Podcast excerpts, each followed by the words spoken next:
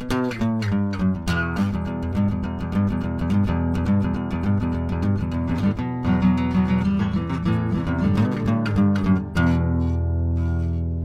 estét kívánok, szeretettel köszöntök mindenkit, szervusz Zsuzsa! Szervusz Bogi, én is mindenkit köszöntök. Sikeresen összekapcsolódtunk itt a Budapest Kolozsvár tengelyen.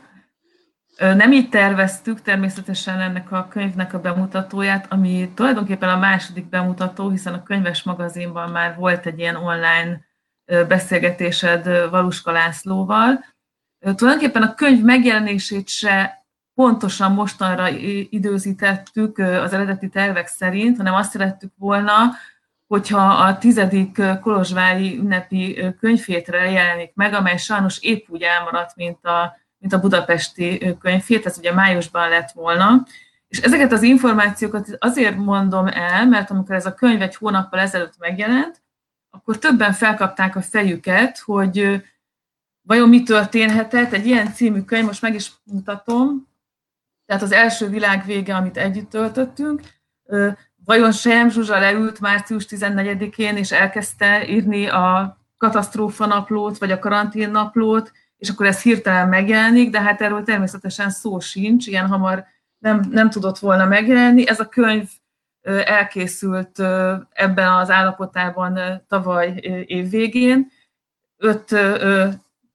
15 novellát tartalmaz négy ciklusban, és megmutatom a másik könyvedet is, a Moszkvában esik című regényedet, ami, vagy hát egy összefüggő novella ciklus vagy regény, amely 2016-ban jelent meg ugyancsak a jelenkor kiadónál, és ezt most azért is mutatom meg, nem csak azért, mert mind a kettőnek az elején állatok vannak, akiknek komoly szerepe van Sejem Zsuzsa prózájában, hanem azért is, mert ezt a könyvet, a Moszkvában esiket ősszel meg fogják jelentetni Amerikában tudomásom szerint össze lesz ott is a, a, a valódi megjelenés.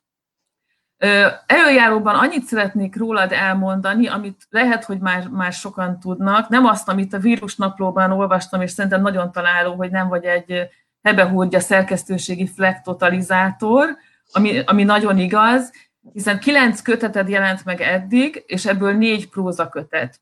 És ha megnézzük, a szerző néven kívül van még egy azonosság egészen az utolsó kötetedig, hogy mindegyik kötet címet kétszavas és névelő nélküli, ez pedig egy irgalmatlanul hosszú cím lett. Meg is jelent már róla egy-két recenzió, és annak ellenére, hogy a címből egy meglehetősen apokaliptikus világképre gondolhatunk, a, a népszava kritikusra is azt írta, azt, azt választotta a recenzió címéül, hogy visszatarthatatlan életöröm. És valóban most, hogy ezt a könyvet ismét újra olvastam, mielőtt készülve erre a beszélgetésre, újra és újra meglepett az a fantasztikus felszabadultság és irónia, ami ebből a, ebből a könyvből árad, annak ellenére, hogy a témái meglehetősen nehezek és traumatikusak. És kezdjük az elején, még ne a borítóval, hanem a mottóval, ami egy Ovidius idézet, és így szól, másokat gyönyörködtessenek a régiek, én annak örülök, hogy most születtem. Kortársnak lenni szerintem kőkemény munka. Mi, mit üzen ez a, ez a, ez a motto? Mi ez a, miért pont ezt a mottót választott? Hát több okból választottam. Egyrészt azért, mert tavaly nyáron újraolvastam az átváltozásokat, a metamorfózisokat Ovidiusztól, és ott bukkantam az utószavában erre a mondatra, és valahogy kifejezi azt, ami, amit én is érzek a világgal szemben, hogy milyen jó most élni, mert hogy bezzeg ma már nem fordulhat elő olyasmi, hogy a nőket alacsonyabb rendűrényeknek tartják, hogy nem szegregálják a, a, az oktatást, hogy mennyire, mennyire jó, mennyire tovább haladtunk már a, a világnak a kegyetlenségein és igazságtalanságain, hogy na mondjuk így komolyanban, tehát az, a, az hogy, hogy az a most az, az Ovidiusnál is, de nem akarok ebben most nagyon mély, mélyen, mert nem is vagyok azért szakértője, de az, a, a, az ahogy ő ír, a, maga az, hogy a, a, az átváltozásokkal foglalkozik, az, az engem borzasztóan izgat a saját létérzékelésemben is.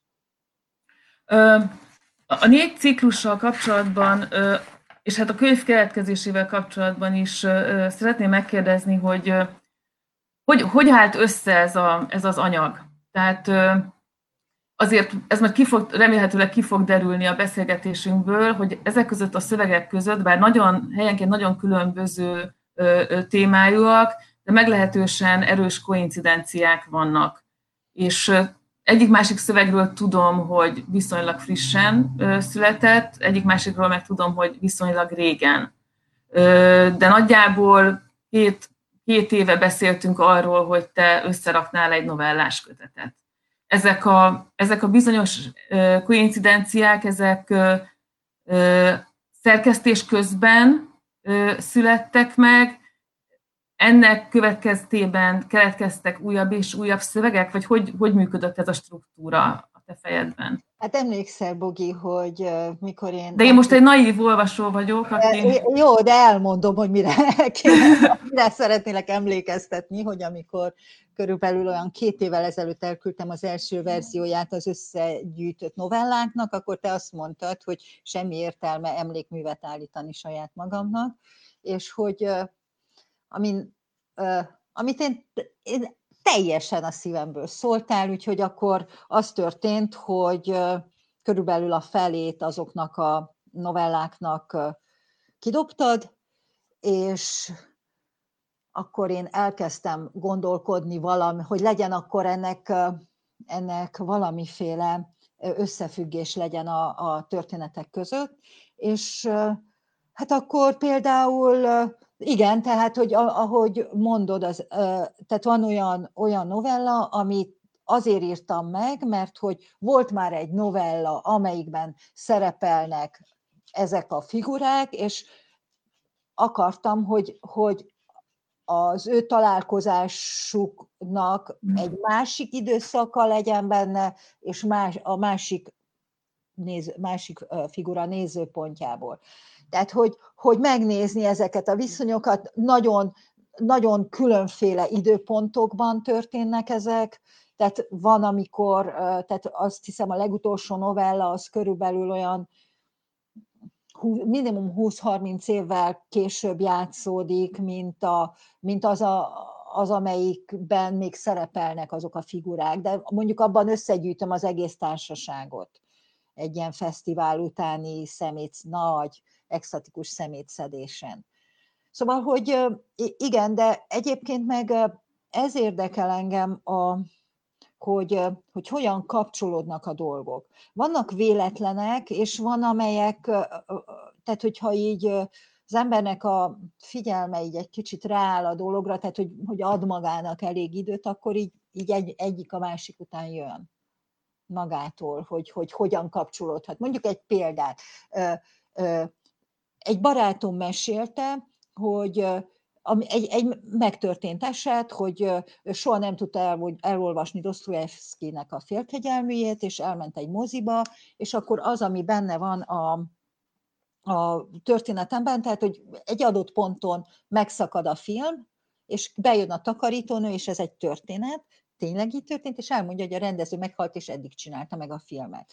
Na most, de nekem utána ez, hogy a félkegyelmű, én újraolvastam akkor a nyáron a félkegyelműt, ott van benne Miskinnek ez a természet extázisa, amelyikben az, az nagyon-nagyon szép, hogy minden fűszálnak megvan a helye, ez, ez Dostoyevsky szépen megcsinálta, és akkor mivel egy másik állatos sztorim, a kojotos sztorim helyett kellett egy újat írjak, akkor és találkoztam úgy a Hazárd Baltazár című Bresson filmmel, hogy ő elmondja azt, hogy a, a, a szamár történetét számára az Dostoyevsky félkegyelműje inspirálta, és, és akkor ez így elkezd indulni, most nem mondom tovább, mert, mert még van, csak lehet, hogy így nem követhető, kell hozzá több idő, meg hogy, hogy látni ezeket a kapcsolódásokat, mert egyébként meg a, azt talán még ide hozzá, hozzátartozik, hogy a Hazard Baltazára meg, meg úgy akadtam, hogy Tilda Swinton volt az, amikor megkérdezik tőle, hogy hogy ki a te színészi példaképed, akkor azt mondja, hogy az a szamára a Hazár Baltazárból, ami egy abszolút állat jogi, tehát ő nem, nem viccből mondja ezt, hanem hogy tényleg olyan erős a, a, a, az állatnak a jelenléte, mert nem játsza meg magát, nem akar megfelelni, hogy, és valójában ez az, amit tehát hogy az, hogy, az, hogy teljes mértékben jelen lenni, az, az, az innen leshető el. Er, két kérdés jár a fejemben, aközben, hogy, hogy ezt elmondtad. Az egyik, hogy a, annak ellenére, hogy igen, átdolgoztuk a, a kézirat első változatát, de a, a cím és ezek, a, ezek az egymásba játszó történetek és figurák, tehát maga a szerkezeti elképzelés, az, az ez volt, ugyanez volt. A, az más kérdés, hogy a, a, a kötet, a jelenlegi kötet cím, az, az egy, ez egy olyan novellának lett a, volt a cím eredetileg, ami most más, más címet kapott. Tehát, hogy azt gondolom, hogy valószínűleg ez a, ez a, ez a fajta gondolkodás, ez, ez meg volt eredendően, és mit sem változtatott rajta, az, hogy közben bizonyos szövegek elkezdtek helyet cserélni, keringeni, vagy éppen, vagy éppen átalakulni. Az első, az első ciklus a Menekült címet viseli, és az egy 80-as évek végi történet, ezt, ezt néhány indexből azért lehet tudni, és hogy az előbb említetted a, a kötetnek az árását, ami a Szinte Végtelen című novella, ami egy ilyen apokaliptikus after party, Paradise No című fesztivál után, és valóban ott összegyűlnek sokan, a, akiket a könyvből a korábbi szövegekben megismerhettünk. Járunk Damaszkuszban, járunk Budapesten, de mégis azt gondolom, hogy ezeknek a szövegeknek a, az időhöz és helyhez kötöttsége az, az nem olyan fontos, nem tűnik nagyon fontos szempontnak, ha jól látom. Tehát a, a, az első, első szöveg, ami, ami vélhetően bizonyos hely, helynevek miatt Romániában játszódik, és néhány fiatal el akar, el akar szökni, azon ritka szövegek egyike, ahol van konkrét hely és, és, és idő meghatározás, vagy amikor köthettünk bizonyos időkhöz és helyekhez eseményeket. Ezek a, ezek a helyek, vagy ezek, a, ezek az idők, ezek, ezek valami fajta elszabadult ugrások számodra, a, a szövegeknek a születése az valamiképpen független azoktól a, nincsenek konkrét alkalmi események és történések, amik előhívják ezeknek a történeteknek a, a születését? De vannak persze, csak hogy nagyon sok kell, sok ilyen történés kell felgyűjjön, és ezek elkezdjenek egymásra hatni. Tehát, hogy, hogy mondjuk például a, a, szíriai polgárháborúból menekülő két lány, két testvér, anyák, és a, az például, tehát hogy, hogy persze, hogy ebben a világban élünk, és hát az ember találkozik ezekkel a történetekkel, és akkor elkezdtem nagyon erősen utána olvasni, szóval, hogy úgy, úgy elég alaposan, hogy mik történnek például menekültáborokban, például Macedon határon vannak, amikor ez a mesélés történik, a, és tehát, de az mondjuk önmagában nem lett volna elég, tehát ezek a, tehát megvan különféle tényfeltáró újságcikkek, vagy videók, megnéztem videókat menekült emberekkel, és a, utána pedig az egésznek, hogy kellett egy ilyen összefüggés a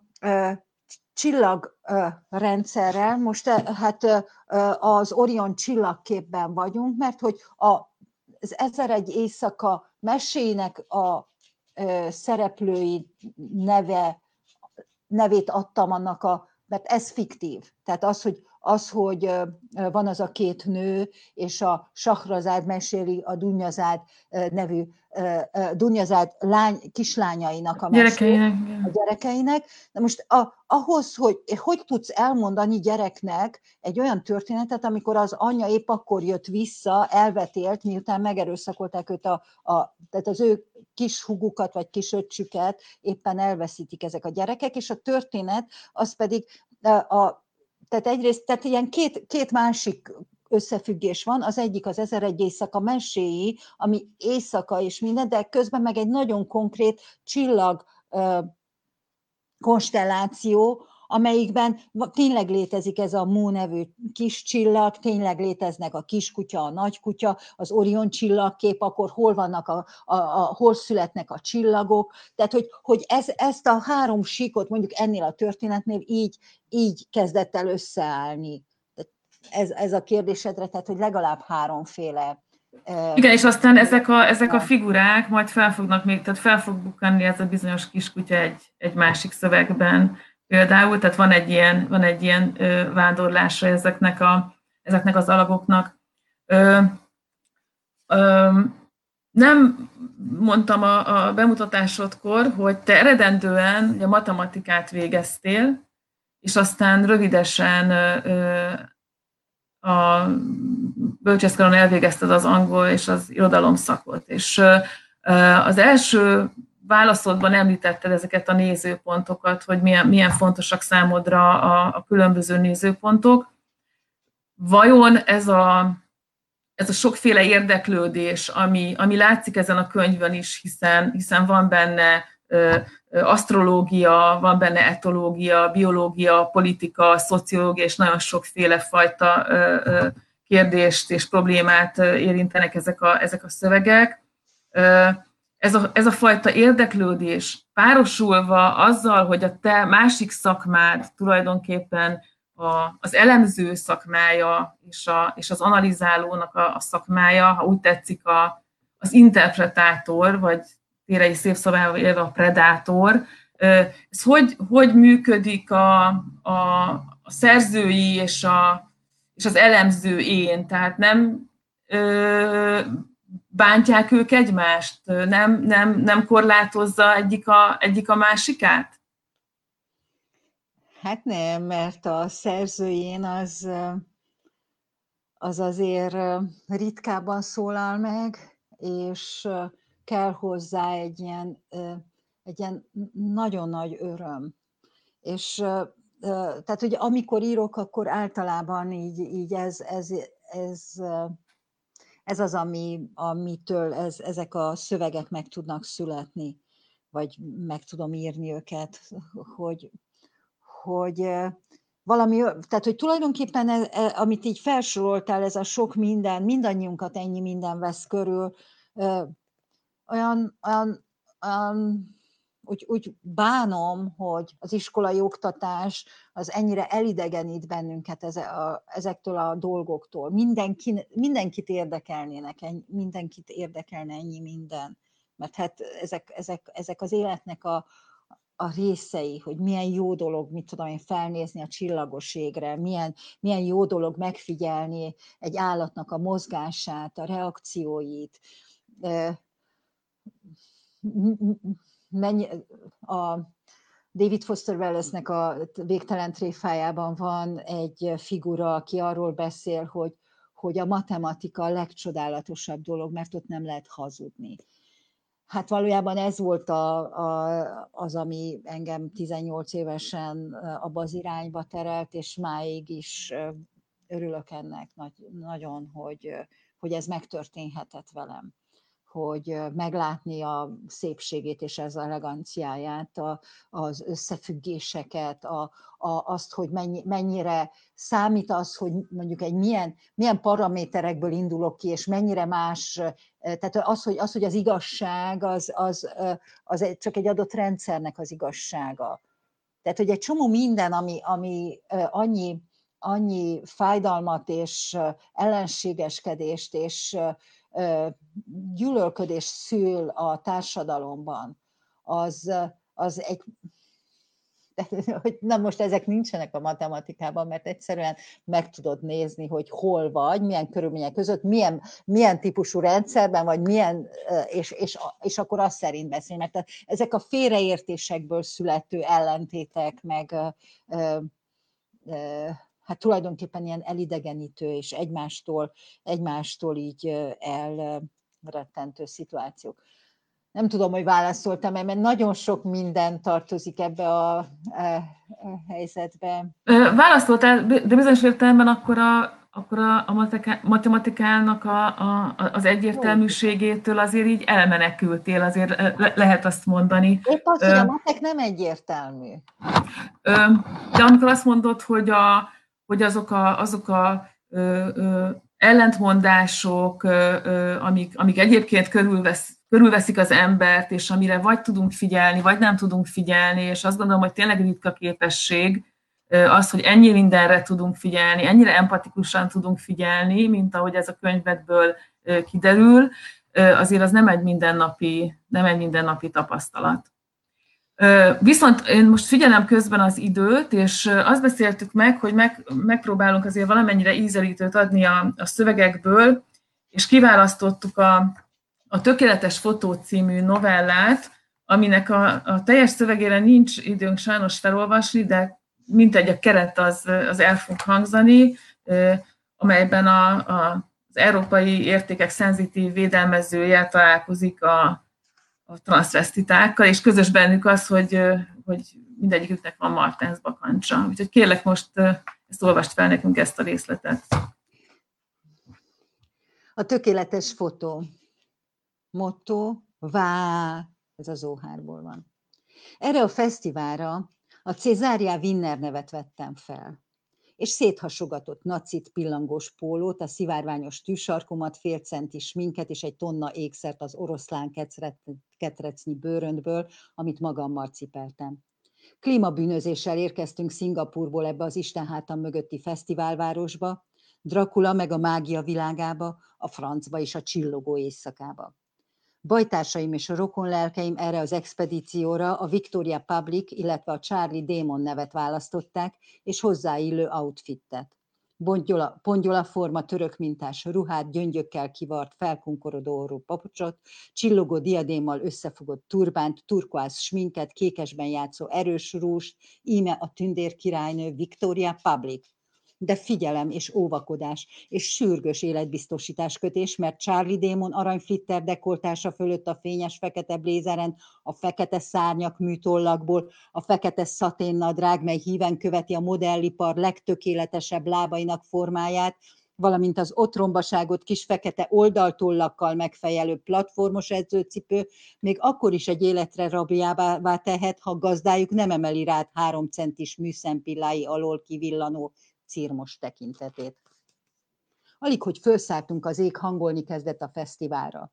Ültünk szorosan egymás mellett hárman, mint egy promiszkuitásra kényszerítve, pedig minket abszolút e fölösleges kényszeríteni, kisdet korunktól fogva határt nem ismerünk, ezért is röpködünk fesztiválról fesztiválra pillangós tobban, mint én, per most.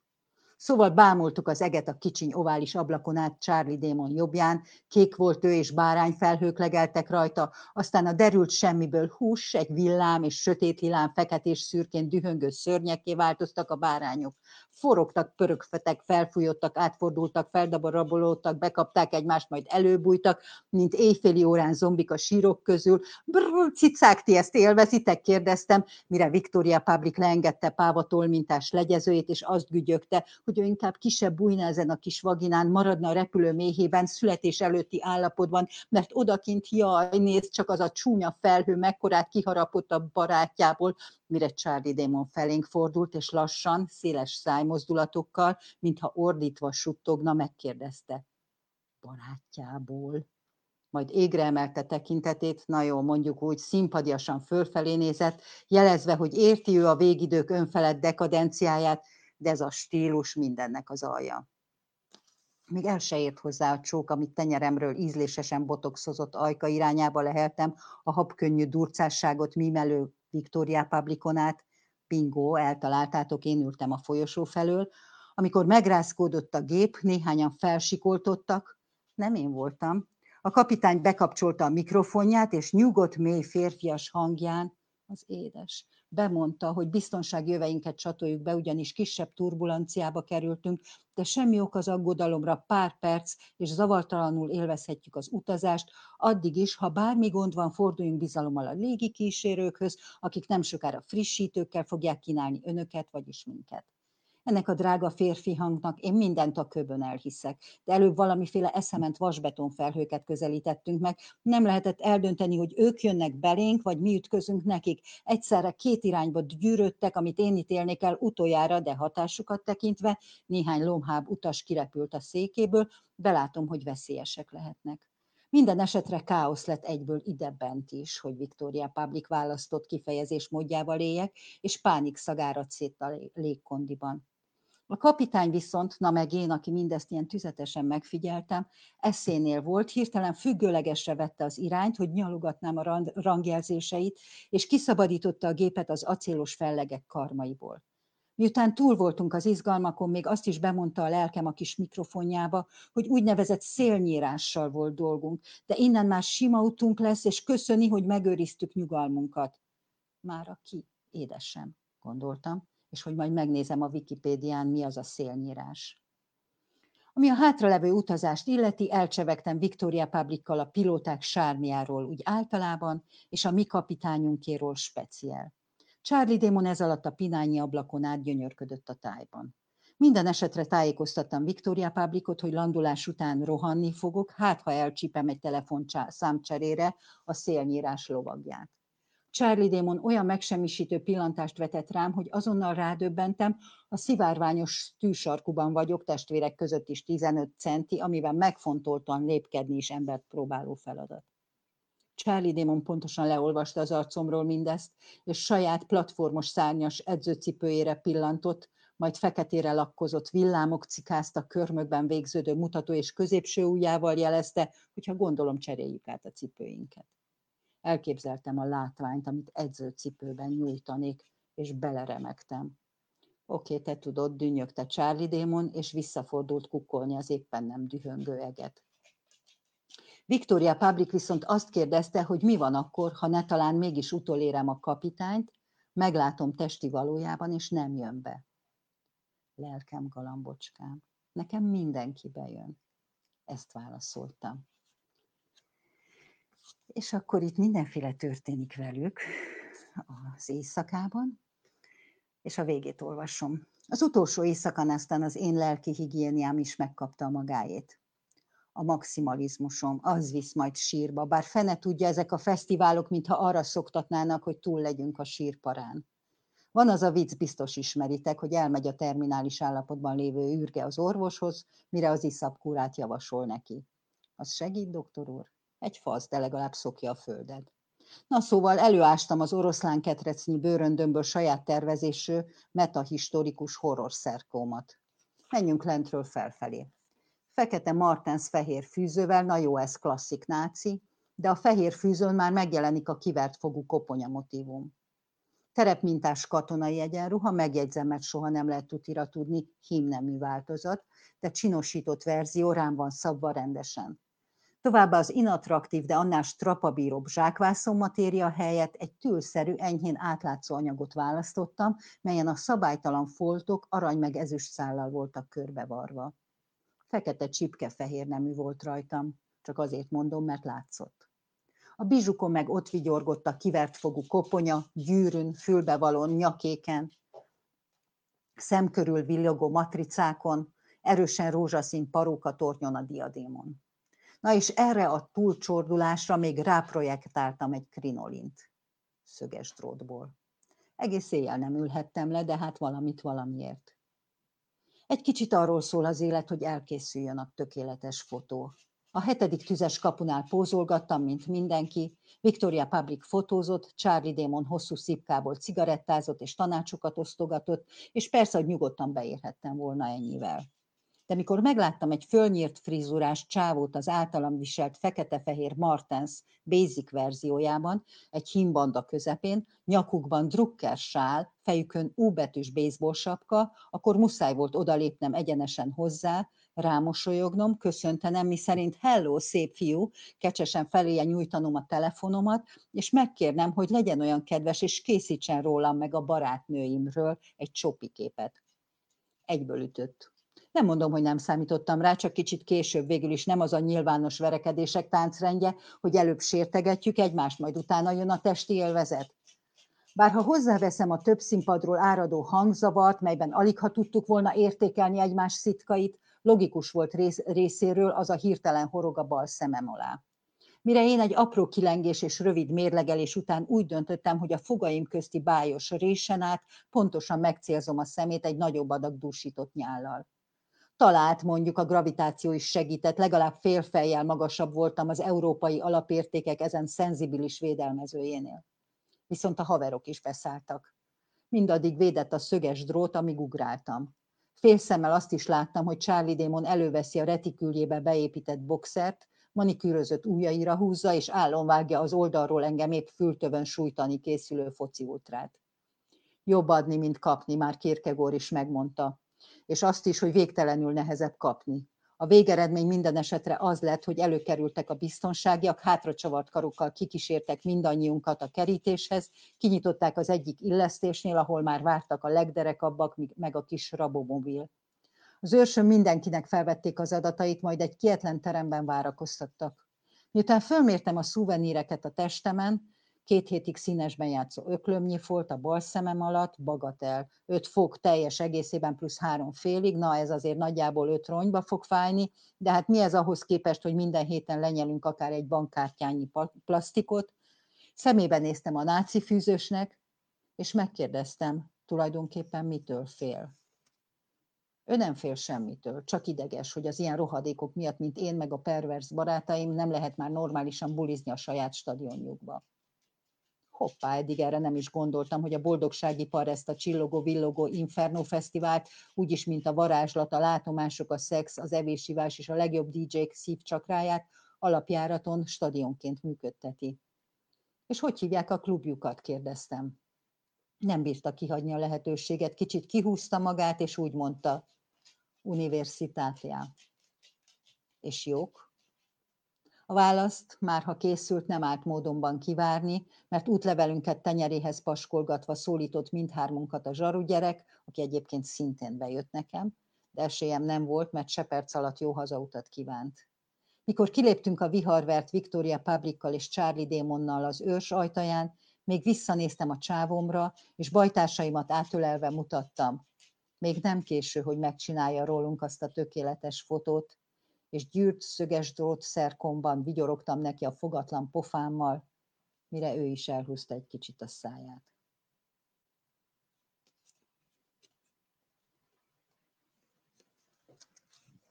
Köszönjük szépen!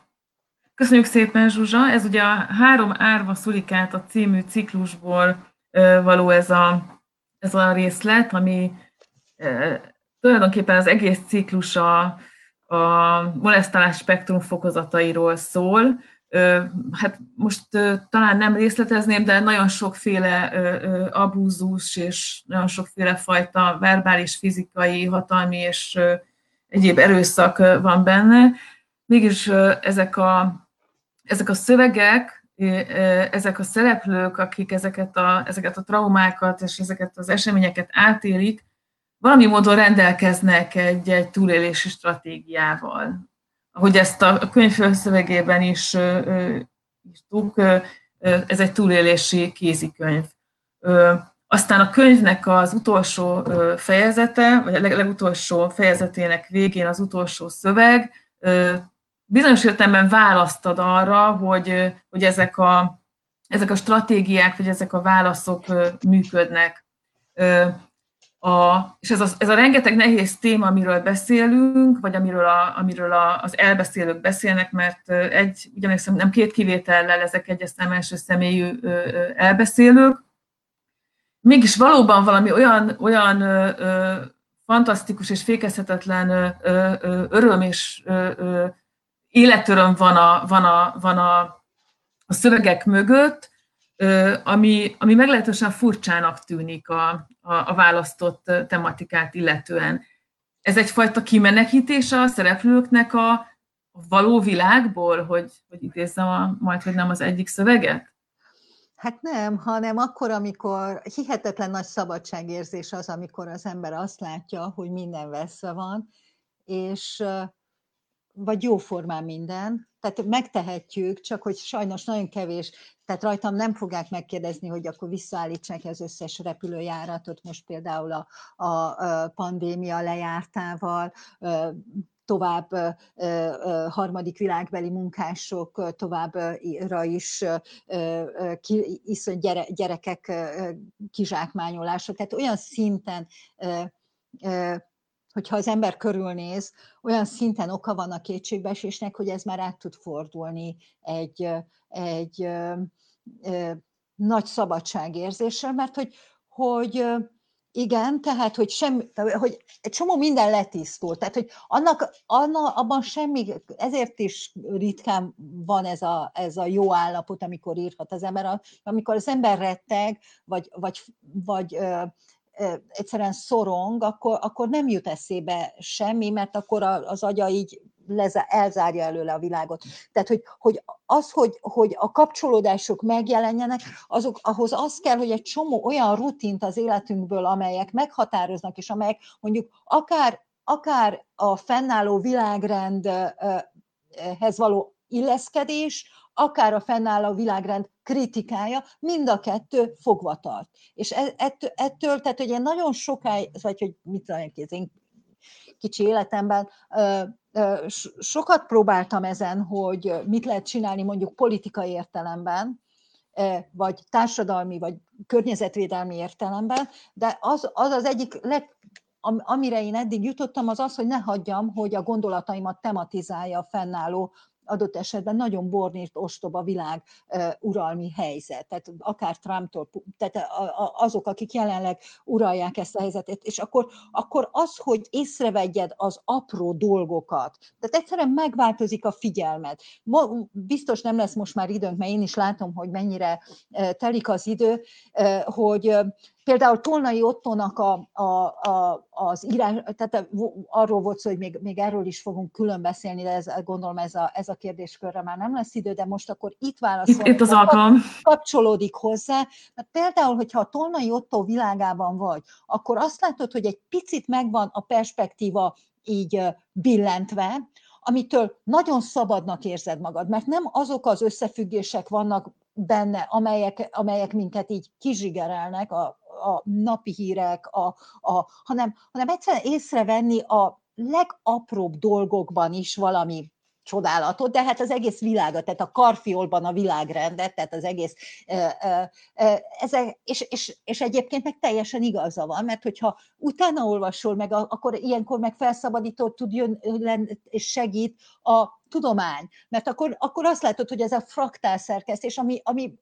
egyre több művészeti akciónak is a részévé válik, hogy nincsenek így, így egymás ellenében kiátszva a kortárs művészetben a tudományok, a politikai viszony, hanem ezeket mind megpróbálja, megpróbálják ezek az alkatók, mint például Tolnai Otto is, egy közös térbe összehozni.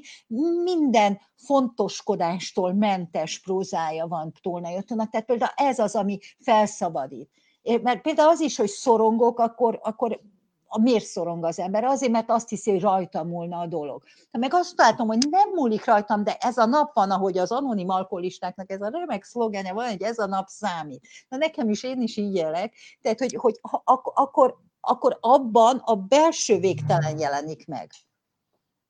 Um, igen, beszéltünk arról, hogy esetleg beszélgetni fogunk egy picit arról, hogy hogy időződik meg például konkrétan Tolnai Otto, illetőleg például Petri Györgynek a már-már kanonikus verse, hogy elérjek a napsütöttes sávig, a, a lírai, én, a prózai én szemszögéből prózai inné válik az a, az a nő, aki abban a versben az a bizonyos hajléktalan ö, asszony volt, és nagyon-nagyon sokféle ilyen alúzió, kulturális alúzió és, és intertextuális utalás, a képzőművészettől a filmen át az irodalomig nagyon sok minden előkerül ebben a, ebben a könyvben, és hogyha már Tolnai Ottót említed, Én azt gondolom, hogy van, van reflexió az ő, ő, ő írásaiban is a, a, a beérkező, a, beér, a külvilágból beérkező ö, ö, hírekre és, és, és aktualitásokra, de, de valóban fantasztikus képességgel be tudja építeni a saját kis mikro, mikrovilágába. És most ezt azért húztam vissza ezt a szálat, mert hogy van, van még egy olyan ciklus, amiről csak pár mondatot beszélünk még, és aztán valóban el kell búcsúznunk. A, az a, az a ciklus, amely az állatok, amely állatok nézőpontjából beszél, ami, ami hát nem új a, a te olvasóid számára, hiszen a Moszkvában esik című kötetetben is nagyon sok non-humán nézőpontú elbeszélő szerepelt, és ebben van a Hangyák boldogsága című szöveg, és benne a Ted Kaczynski nevű immáron bombagyárosként elhíresült figura, ahol a különböző állatokkal beszélget, és kvázi magyarázkodik neki arról, hogy ott, ott mi történik, és az ő szájából hangzik el már, mint Ted Kaczynski szájából, hogy hiába látod, hogyan kellene elkerülni a katasztrófát, hiába írod meg, hogy amit most csinálunk, az semmi más, mint pusztítás, vagy asszisztálás a pusztításhoz, és ugyan senki nem tiltja, hogy megjelenjék a kemény munkával feltárt igazságod, azt viszont roppant hatékonyan eléri, hogy ne érdekeljen senkit. És ezzel már hatástalanítottak is, mindenki jámpor idiótának néz, amilyen hangyásnak, aki újfent meg akarja váltani a világot és hát választ egy, ő is választ egy módszert. És ugyanebben a, a szövegben hangzik el, hogy az ember boldog az lehet, de szabad nem. Ellenben a, a, az írásnak az a címe, hogy hangyák boldogsága. A, ez, a, ez a, az állatok, vagy a, a másfajta nézőpont, tehát hogy a, a, az életterünkben és a, és, a, és a környezetünkben élők másfajta nézőpontjaihoz jelesül mondjuk az állatokéhoz bizonyos fajta etológiai vagy biológiai kutatások szükségesek számodra, vagy, vagy ebben benne élsz, láttuk itt a, a cicát a, a hátad mögött, cica elbeszélő ugyan nincs a, nincs a szövegben, de láthatóan egy nagyon fontos része a, a te, te világodnak. Igen, de de azért mégis szükség van arra, hogy a különféle kutatásoknak az eredményét, azért, mert az ember nagyon hajlamos saját gondolkodásmódját, saját érzelmeit a környezetébe belevetíteni. És az például egészen más, hogy mondjuk a legyeknek az összetett szemük, hogy hogyan látnak, vagy hogy, vagy hogy a kutya milyen hangfrekvencián hal. Ezek, ehhez kell, kell a, a az adott kutatóknak a különféle vizsgálatai, szükség van rá, és én ezeket meg is szoktam nézni. Például a, ehhez a hangyák boldogságához még egy pszichológus ismerősömnek, aki a különféle pszichedelikumokkal írta a szakdolgozatát, kértem, hogy a tengeri malac mit érezhet, amikor be van drogozva. És hát szóval, hogy igen, tehát, hogy, hogy kell ez, tehát, na, na, mert és pont emiatt is történhetett meg napjainkban ez az animal turn, ez az állati fordulat, mert hogy egyre többet tudunk meg az állatok intellektuális képességéről, az állatok kommunikációs és szociális készségéről. Tehát, és pont azáltal, hogy, hogy ami megint egy ilyen paradoxális helyzet, hogy jó gépeink vannak, amivel tudjuk mérni. Tudjuk mérni, hogy a fák milyen, milyen ö, ö, hanghatásokra, mik, mik, hogyan reagálnak, milyen feromonokat bocsájtanak ki magukból. Tehát ez, ezekre szükség van, és ez, ez azért egy ö, valójában egy, megint egy ilyen nagy, nagy lehetőségünk kár volna ezt elszúrni, hogy, hogy ne egy ilyen technika ellenesség legyen, hanem hogy jól használjuk ezeket az eszközeinket. Hát igen, ahogy az egyik szereplőt mondja, a jobb valamit kezdeni az ambivalenciákkal, mint, mint belesavanyodni. Sajnos közben úgy nézem, hogy valóban letelt az időnk, úgyhogy én szeretném megköszönni, hogy, hogy bekapcsolódtál ebbe a furcsa ö, ö, online könyvbemutatóba, és, és azt javaslom a a nézőknek, vagy akik hallgatnak bennünket, néznek és hallgatnak bennünket, hogy, hogy feltétlenül vegyék a kezükbe ezt a könyvet, és most végezetül megmutatom a teljes borítót. Tilai Tamás munkája, pingvinek láthatók rajta mindkét oldalon. A szerző kérésére sok-sok vidám pingvin, és én próbáltam kigondolni, hogy, hogy mi lehet a pingvinek vidámságának az oka, és arra jutottam, amit a múlt héten olvastam, hogy, hogy azon a környéken a, a legtisztább momentán a Földön a, a levegő, úgyhogy lehet, hogy, hogy ők ettől is olyan boldogok, és reméljük, hogy az olvasók is boldogok lesznek, hogyha elolvassák azt a könyvet, úgyhogy köszönjük szépen. Zsuzsa. Köszönöm én is. Jó volt. És beszélgethettünk egyet, legalább így. Igen, reméljük lesz alkalmunk majd, majd élőben is beszélgetni.